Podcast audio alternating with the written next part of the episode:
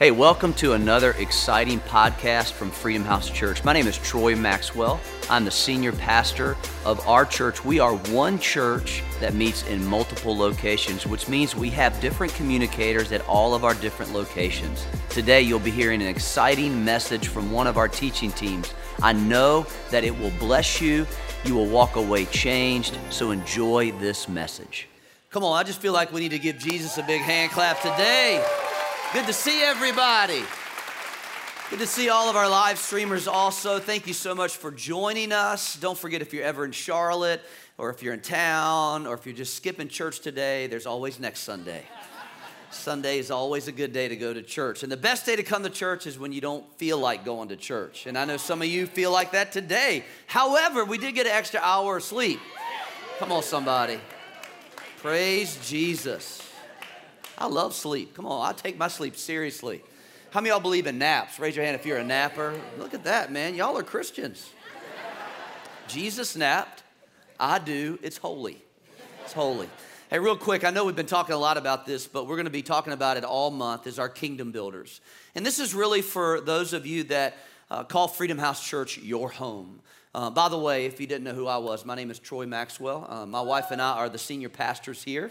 And my wife is at our Lake Norman campus. This is the third week that we've been open. Third week? Yeah, third week that we've been open. We also have a South End campus and, of course, our online campus as well. And we're expanding, and that's why we are encouraging you to be a part of this. Now, if you're new here, if you're kind of kicking the tires of Freedom House Church, been here for a few weeks. Now, if you've been here for 5 years, you no longer are kicking the tires. Just making that clear. Really, a year. If you've been here over a year, this is your church, and I want to challenge you as your pastor to consider what it looks like to be a kingdom builder. We talked about the three lanes of our now generation, of our church projects, and our missions, and we got a lot of stuff going on.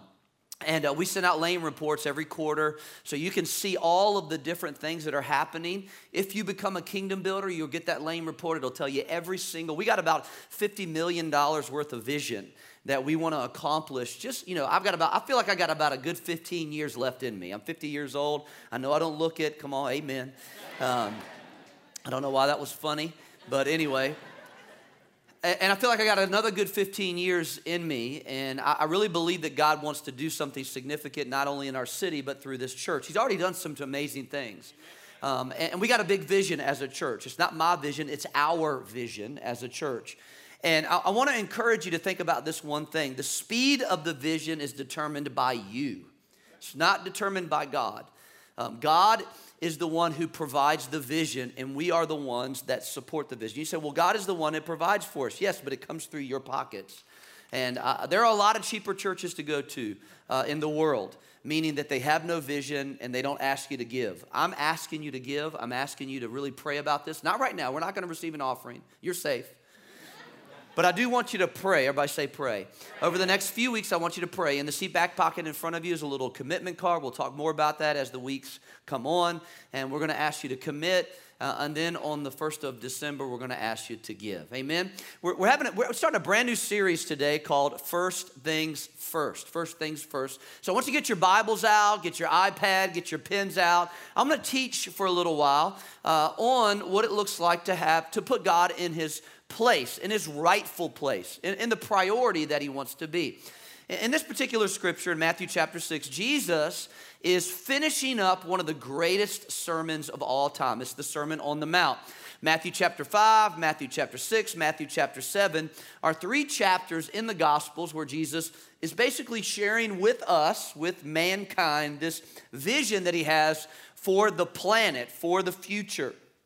And he's getting towards the end of his message, and he makes this statement in regards to you and me. He says, therefore, do not worry. Look at your neighbor and say, do not worry, do not worry. Look at your other neighbor, say, do not worry, do not worry. Saying, this is what we say, what shall we eat? What shall we drink? Or what shall we wear? For after all these things the Gentiles seek, meaning that this is what the world looks for.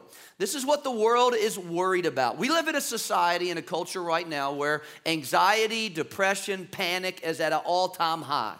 there are more people on Prozac, Lexapro, all these different anxiety drugs because of one thing that Jesus told us 2,000 years ago. He said it's caused by worry.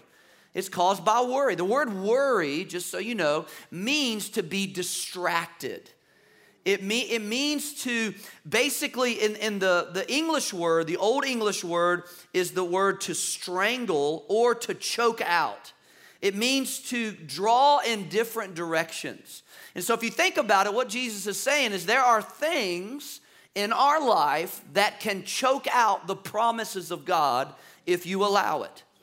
And so he says, these are the things that all the Gentiles seek. The people that are not connected with God seek after. But I want to tell you how to fix it. And he says, but seek first the kingdom of God. Everybody say, seek first. Seek first. This is the law of priority. He says, but seek first the kingdom of God and his righteousness. And all these things, everything that all these other people are concerned about, will be added to you. Therefore, so he makes this little sandwich. He says, don't worry. Here's how you not worry. And then he says, listen, don't worry. You don't have to worry about this. Therefore, do not worry about tomorrow. For tomorrow will worry about its own things. Sufficient for the day is its own trouble. In other words, what Jesus is saying is you can't worship and worry at the same time. You can't do it. And so he says, here's the answer to every worry that you have. Here's the answer to feeling strangled in your life. Here's the answer to feeling strangled in your relationships. Here's the answer to feeling choked out. And really it means to tear apart or tear away from. It's to put God first. Put God first. Now I know what you're thinking. You say, I do that already. Well, I think we do to some extent. Now, kudos to you because you're giving God the first of your week. And we're going to talk about that. Now, the reason why people worry, the reason why these things choke out people and they kind of vacillate between putting God first and him not being first and they're kind of in and out of worry is because of what the Bible calls strongholds. In 2 Corinthians chapter 10, Paul tells us that we're human. Everybody's a human being. If you're breathing today, you're a human. But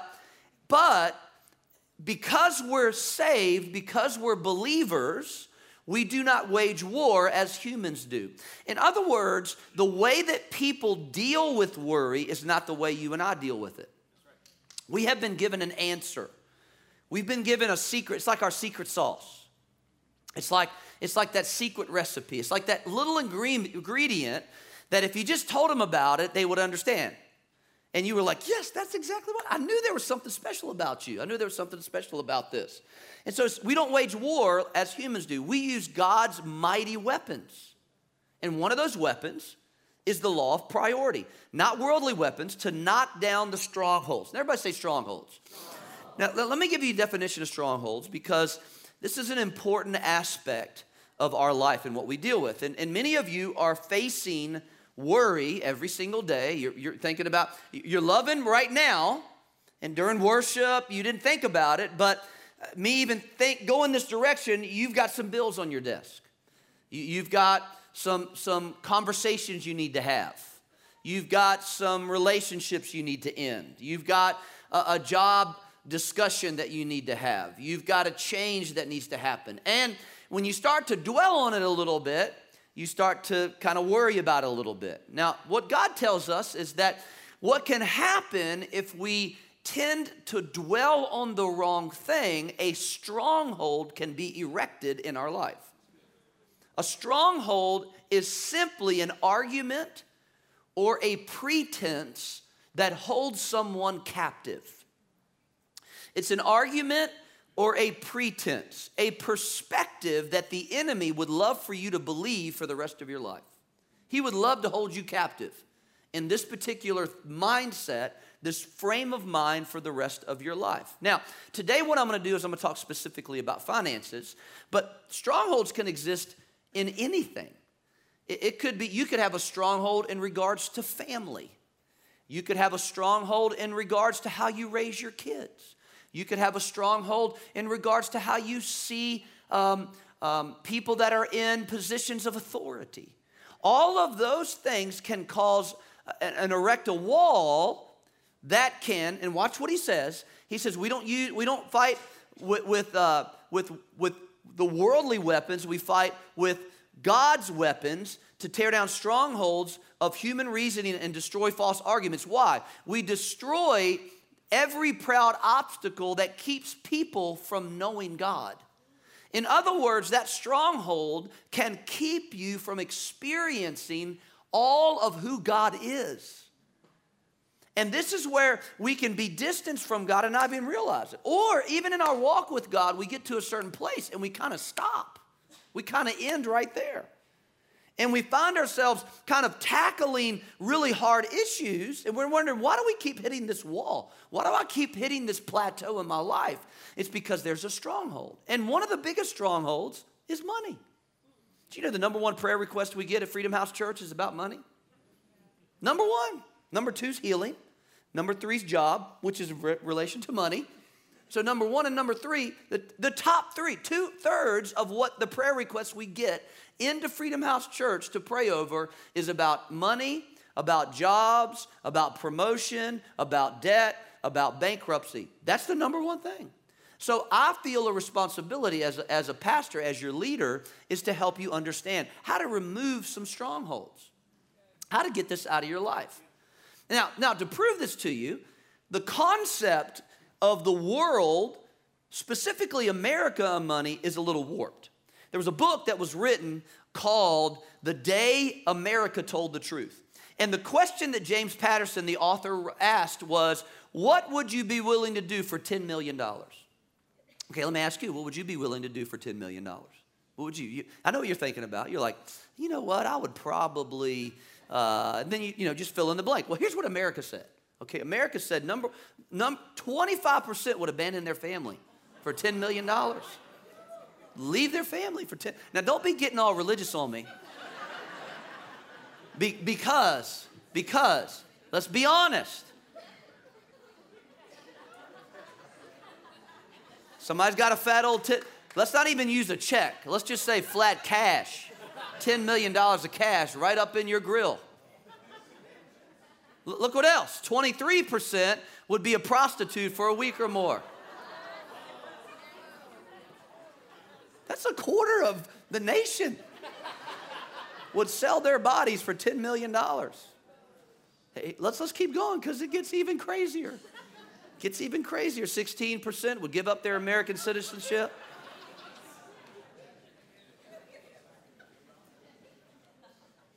Ten 10% would give testimony to let a killer go free.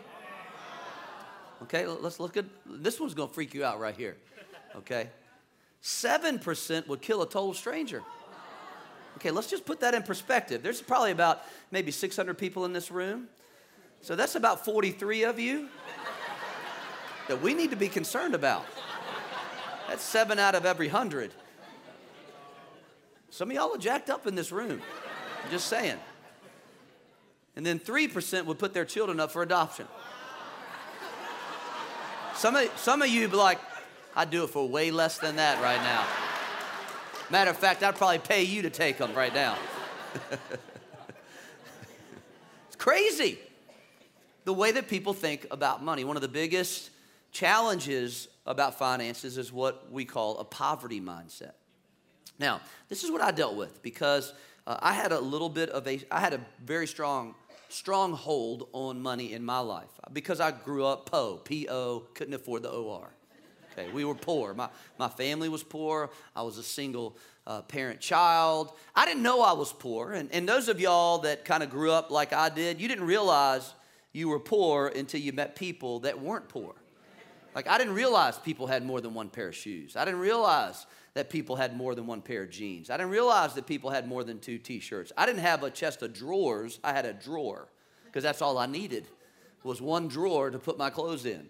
And so we grew up very poor. Now, what that did is it created a stronghold that manifested itself in a couple different ways. But one of the biggest ways is I thought there was never enough. And so what that caused in me is to work towards gaining more and more and more. And so what's enough when you think there's never enough? There's never enough, so you'll always be wanting more. And so my philosophy before I was a Christian was I want to be a millionaire before I'm 30. I want to make a lot of money, and I want to have this and this and this. So stuff became my purpose because I had a poverty mindset. And the other way that a poverty mindset manifests itself is in comparison. Especially now, we look at other people and what they have, and we blame God. We get upset, especially if you carry that stronghold into your relationship with God, is you can easily start to look at people and go, God, well, what about me? And why not me? And I should be, and that should be me. That's a poverty mindset. Even if you have money, you can still have a poverty mindset because it influences your generosity. It influences the way that you see finances. And so God had to deal with me. And so I had a pretty intense experience about a year into my relationship with God, and he dealt with me specifically about money. And I began to study the Bible in regards to finances. And it really set me free to understand that God really does want me blessed. He really does want me to be prosperous. I found scriptures like God takes pleasure in the prosperity of his servant. That God wants to bless you. That God wants to favor you, that you can walk in God's favor. And I started to realize that Jesus talked more about money than he did about heaven, hell, prayer, and faith. He talked about money more than anything. So he knew something about this stronghold that we need to deal with. And so what I want to do over the next few minutes, I want to talk about three principles that demolish strongholds or in regards to money. Okay, three principles. The first one, if you want to write this down, is the principle of ownership. And this is the issue of possession. Because one of the most important things that we can understand in regards to anything that we have in life is that we are managers of it. Okay, you are what the Bible calls a steward, which is a Bible term for you have been elected and put into management of everything that you have. Now, I know what you're thinking. Yeah, but I work hard for what I have. And I used to think the same way. And I used to think, well, man, I mean, honestly, God, you ain't down here working 60 hours a week. I'm the one working 60 hours a week. But then I started to realize that not only is the breath in my lungs a gift from God, my talent, my skills, my creativity are all a gift from God.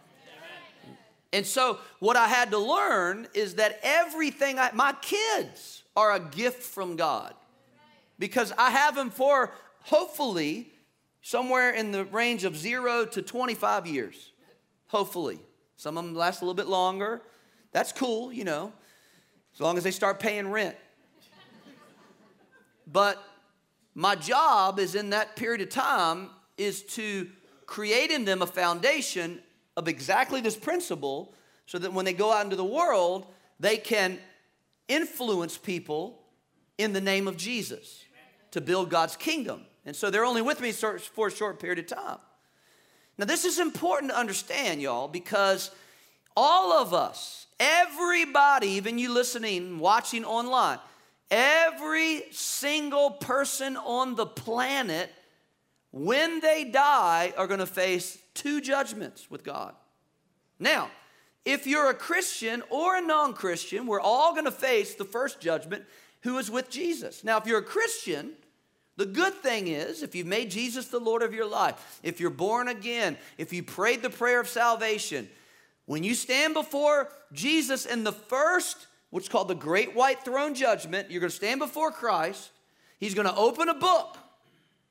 And for me, I'm going to be standing before, he's going to go down and look through the M's, flip to the M's, look down this book, M-A, M-A-X, M-A-X-W-E-L-L, Timmy, Todd, Troy. There you are right there. Okay, you passed. Go on to the next one.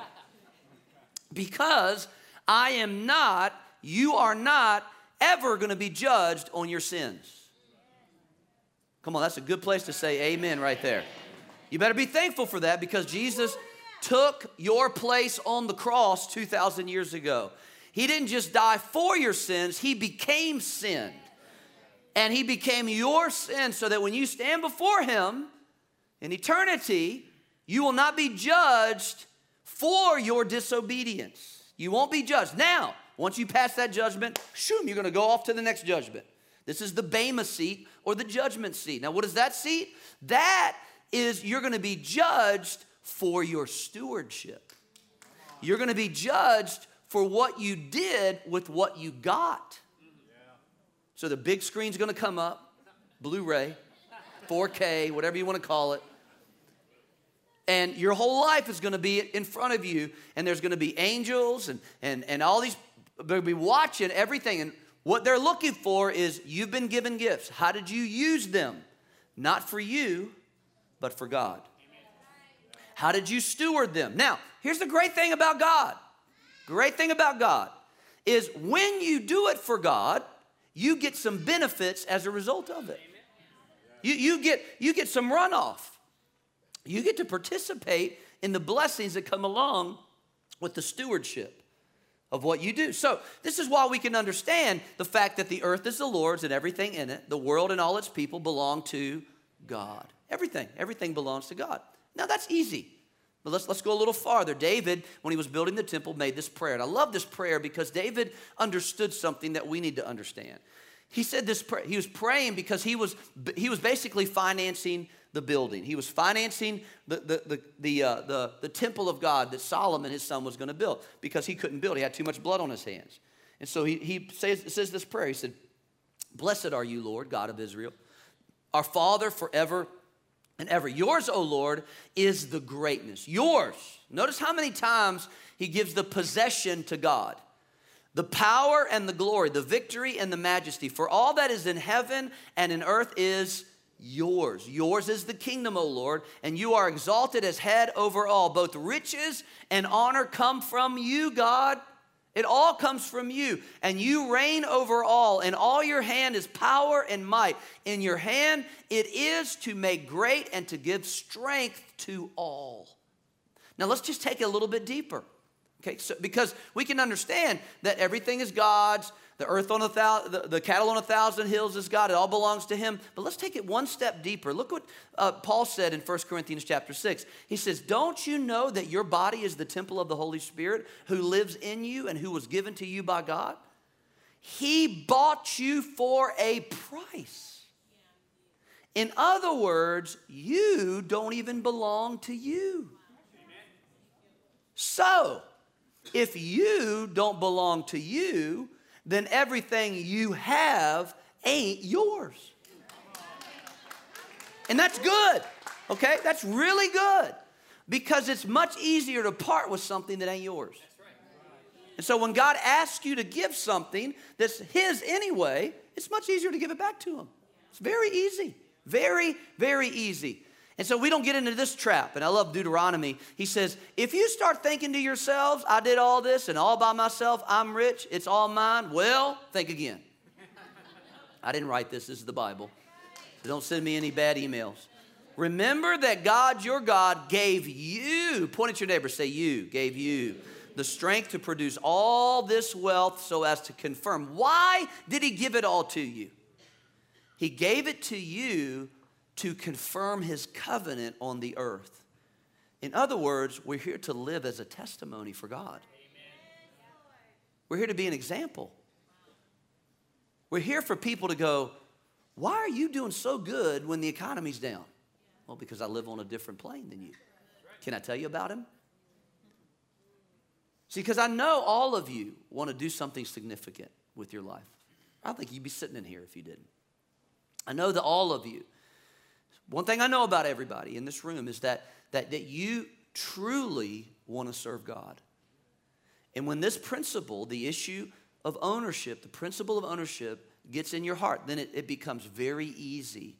And you can begin to work God's kingdom out through your life in everything that you do.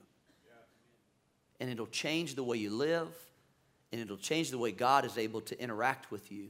And you'll experience him in a whole new level. Here's the second thing, if you want to write this down, is the principle of the first. This is the issue of priority. The issue of priority. This involves who is first in your life. Who is first? And we have to go all the way back to the beginning in order to understand this, because when the Israelites came out of Egypt, God knew something was going to happen to them. He understood that, as these 3 million people began to work their way across the wilderness into the promised land, he knew that they could possibly be influenced by other nations. And so these other cultures that were around them. Now you say, why are you going all the way back then? Because the same thing happens now. Amen. We can easily be influenced by those that we're around. Easily. And so if we're not careful, that influence can be stronger than the influence of God in us. Like when I first got saved, I dealt a lot with alcohol. So I was a big drinker, alcoholic, you name it, I drank it. So when I got saved, I wanted to immediately go back into the clubs and where my friends were and minister to them. And one of my mentors said, you can't do that, Troy. You can't do that. Well, I said, I want to get them saved. I want them to hear the truth. And they said, you aren't strong enough. The influence that you have is going to be overwhelmed by the influence that they have. And so they said, just keep searching for God. There's going to be a moment where you're going to pass that influence, where you can have more influence over people that had the same familiar spirits that you had, and you can have an influence on them. But it comes with putting God first in a constant place all the time. Like putting God first, putting God first, putting God first in every area of my life. Now, he wasn't first at that time in every area of my life. He was first in a few areas, but not all of them, because I wasn't willing to give up what was happening in those areas, because I knew that I was going to have to change if I put God first. In other words, he was going to get involved. And God is only going to get involved where he's invited. That's right. Yeah. Only. He's only going to get involved where he's invited. And the principle of the first is really his invitation to come and get involved in my life. And that's really good right there. Somebody needs to write that down, because I didn't say that last night. And so I need to make sure that I say that in the next service. All right? So here's what God said to the Israelites. He gave them the top 10 commandments. Commandment number one command. Whenever you see a list in the Bible, God gives a list on purpose to make sure that everything goes in that flow. He says, you shall have no other gods before me.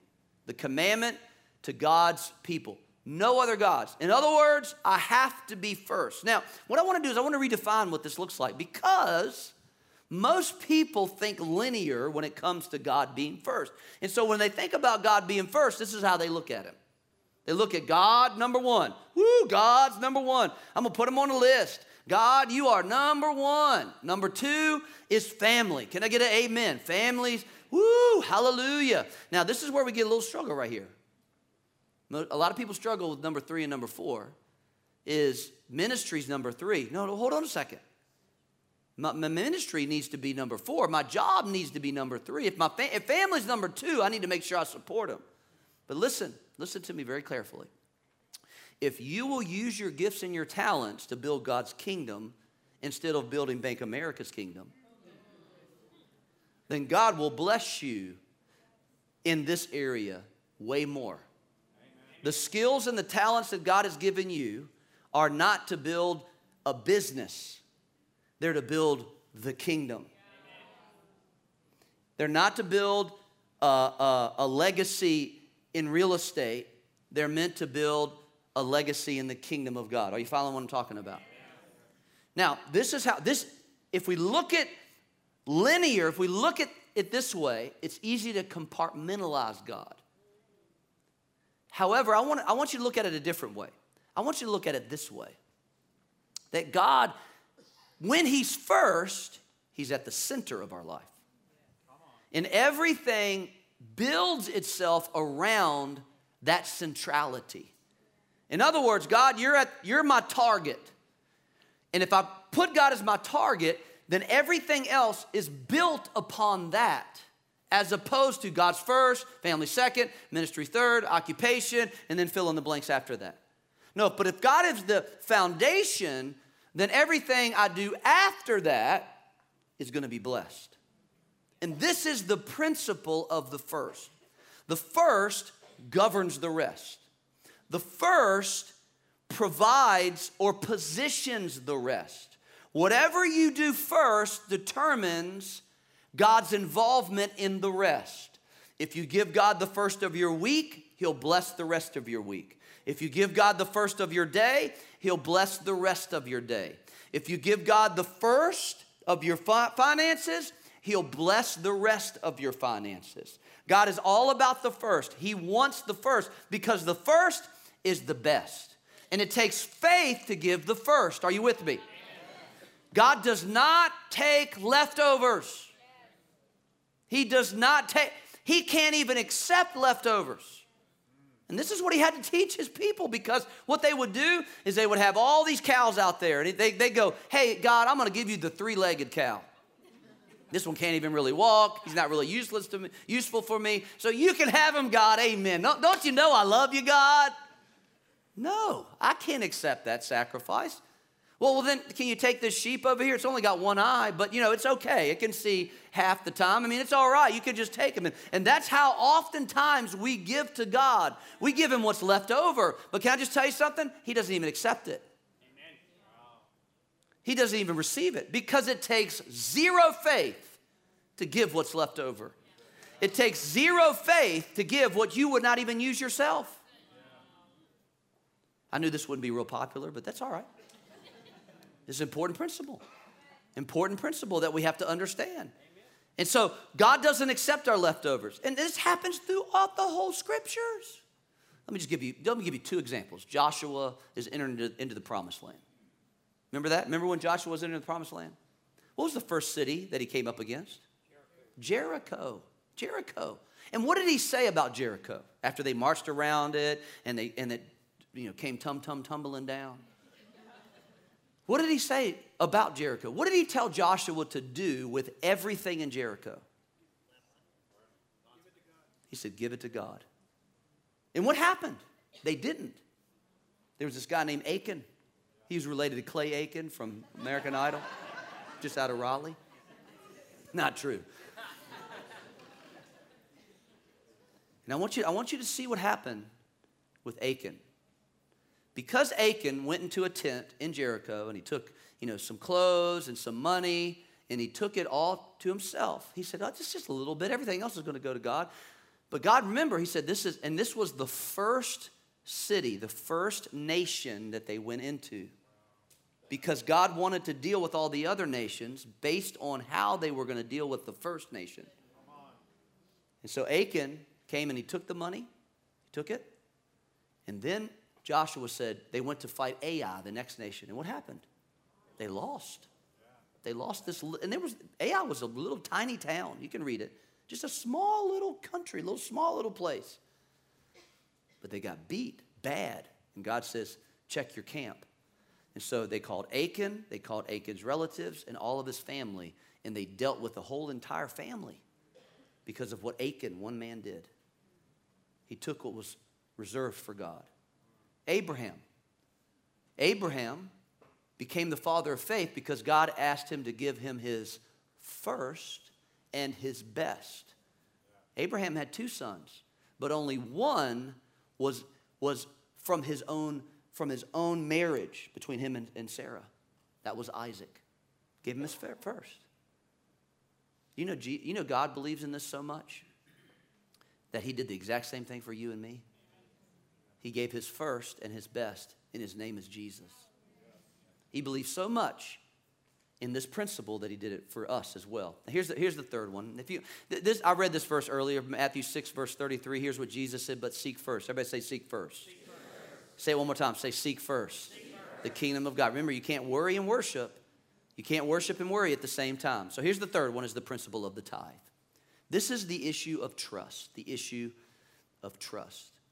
The tithe is involving what I do first. Specifically when it comes to finances, what am I going to do first with my finances? The first thing we do redeems the rest. It blesses the rest. Now, let me just explain something to you between the difference between blessing and cursing. Okay, blessing and cursing. We've heard those words used over and over. God does not put a curse on anybody, any person. Curses are put on disobedience. And when we participate in disobedience, a curse comes with disobedience. Now, what is a curse? A curse is not God doing something bad to you. I disobeyed God, I got in a car wreck. That's not a curse. I disobeyed God and my car broke down. I disobeyed God and this happened to me. And that's a curse simply means God cannot be involved in it anymore. He cannot be involved in sin. So what happens is when we disobey God, he removes himself from that situation. The opposite is true with blessing. Blessing is God stepping into what I'm involved with. So when I'm blessed, it means that God is involved in everything that he blesses. If I want God to bless my finances, I must give him the tithe. The tithe just simply means 10%. It's just 10%. 10% of what? Well, here's what the Bible says. It says, honor God with everything you have. Give him the first and the best. In other words, the first 10% goes to God. Now, here's what he says in Malachi chapter 3. And this is a tough chapter for pastors and preachers because this is in the Old Testament. If he could have just thrown it over into the New Testament, it would have been a lot easier because the argument is, well, this is Old Testament law, I don't have to believe this. Okay, that's fine. Well, let's read what the New Testament says about giving. The New Testament says about giving, give it all to God. So anywhere between 10% and everything, find yourself, all right? So if we want to talk about New Testament giving, but this is what God asks us. This is called a transcovenantal promise. So he says this. He says, bring all the tithes. Remember, tithe means tenth. Where? Into the storehouse. Everybody say storehouse. Storehouse is the church. The church what? Big C church, little C church. It's the church where you're getting fed. The house where you're getting fed. You say, well, does that mean I can't tithe to the guy on television? You can send your tithe to him, okay? But it's not biblical. You can send your first 10% to him. But when you're getting to the hospital and you need some help, give him a call. And see if he's going to come. Hang out with you. If you're sick and need a meal train, call that 1-800 number and say, well, I sent you my tithe. Aren't you my storehouse? They're probably not going to come and provide meals for you. You follow what I'm saying? The storehouse is a place where God says that there may be food in my house. To do what? To feed those who need the food.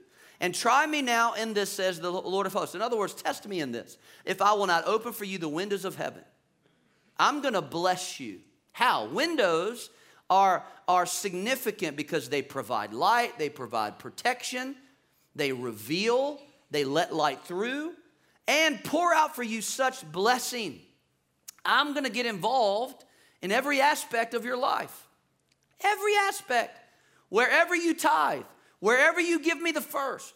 If you want my blessing on your money, give me 10% first. Bring the 10% to me. Bring it to the church. Bring it to the storehouse.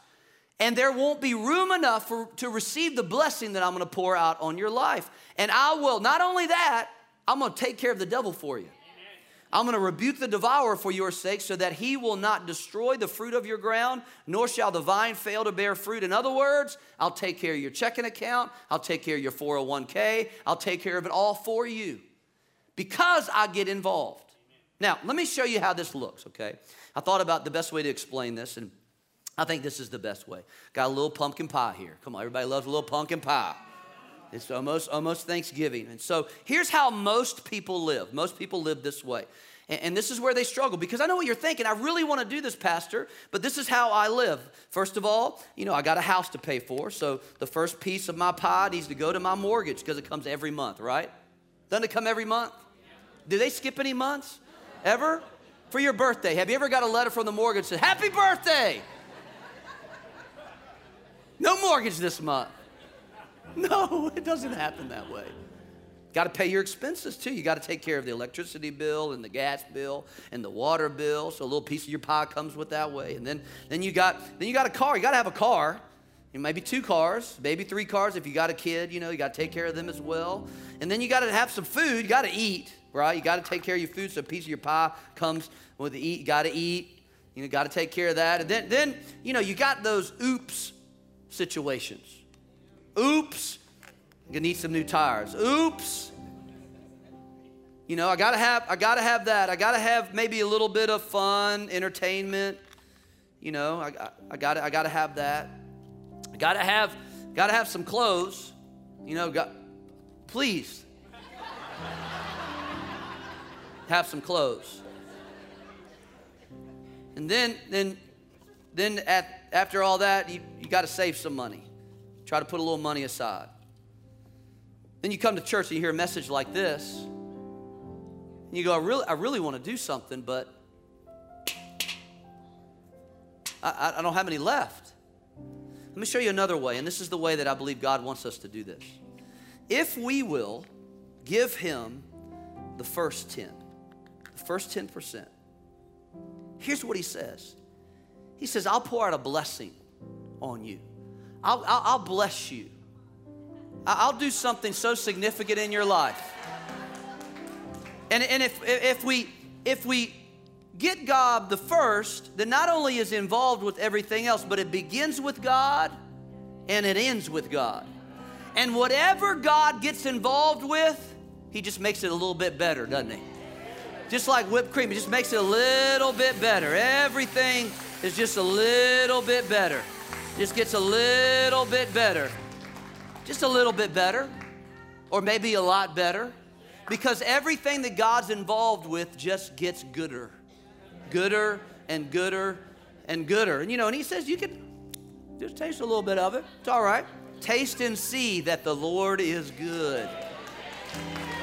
Taste and see that the Lord is good. He believes in this principle so much that that's why He sent His Son to die for you. He did it in faith. Because there's people in this room, people that are watching online, that they don't believe in Jesus. But God trusts this principle so much, believes in this principle so much, that He would give His first, He would tithe to mankind. He would tithe, knowing that His blessing would come and He would redeem mankind. He believes in it that much. Do you? Do you believe in it? Do you trust God? Because if you trust, you get to taste. And if you taste, you get to trust. And so here's my challenge. I want to just challenge you today. I do this often. I've done it probably about 6 times. In your note sheet, you should have got one of these little cards. It's a 90-day, it says 90-day tithe challenge. If you didn't get a note sheet, our ushers are going to be in the aisles right now. They'd love to give you one. Just raise your hand. We'll get you one of these little cards. I want everybody to grab it. If you got one, I want you to grab it. Because this really involves everybody who calls Jesus their Lord. Here's my challenge to you. I want to challenge you. I want to challenge you to go on a 90-day tithe challenge. 12 weeks. I want you to try God. He said, test me in this. Try me in this. I want to challenge you to become a tither for 90 days. If God doesn't do something significant in your life, if you don't see the blessing of God in your life after 90 days, we'll give you every penny of it back. I will write you a check and give it all back to you. Maybe you're saying, Pastor, you don't understand. Like, this is my world right now. 10% is huge. Well, here's the second challenge. Maybe you can't do 10% to begin with, but I want you to take a faith challenge. Maybe you can do 2%, 4%, 6%. Maybe you can start with 5%. I just trust God that He's going to bless you. And you're going to move from 4% to 6% to 8%. And within that 90 days, you're going to be able to tithe because you're going to see the blessing of God in your life. You're going to see the blessing. God's going to get involved in every area of your life. And some of you, you're going to get a promotion. Some of you are going to get a better job. Well, I know it's going to happen. It's happened over and over and over again. Amen. I mean, I've watched it. I've watched people, they come to me, and I'm expecting them to go, hey, can you give me my money back? And they're like, you're not going to believe what happened. Like, I didn't even think it was going to happen. I tithed, and before I got home, I got a call from my boss, and he said, do you want some extra hours, and we'll double your pay, and this will happen, and this will happen. Not only will he get involved in your finances, but he'll get involved in every area of your life. This is not just a money thing. This is a trust thing. And then the third box I want you to check off is that you're going to continue to be a tither. Just make a confirmation. And then sign it at the bottom. And what I'd like you to do is on the front, would you just write your email address or a phone number on there? Because here's what I want to do. I want to send you some encouragement over the next 90 days. I maybe even have a gift for you. I know I have a gift for you. If you'll take the challenge, I want to send you a special gift. I also want to pray for you every single day over the 90 days. Because I know, if you'll let God get involved in your world, He will change your life forever and ever. He'll break every stronghold. Amen? Amen. Stand up on your feet if you could. I know you may be filling out your card, but I just want to ask you, just take that card in your hand. I want to pray for you right now. Father, in Jesus' name, I thank you for this challenge. I thank you for the opportunity to become a part of your kingdom, to become a part of your camp, God, get you involved in the areas of our life that we need you to be involved in. Father, we thank you for speaking to us. God, I pray that you'll break strongholds down, poverty mindsets, as a result of people taking this step of faith. In Jesus' name, and everybody said, amen.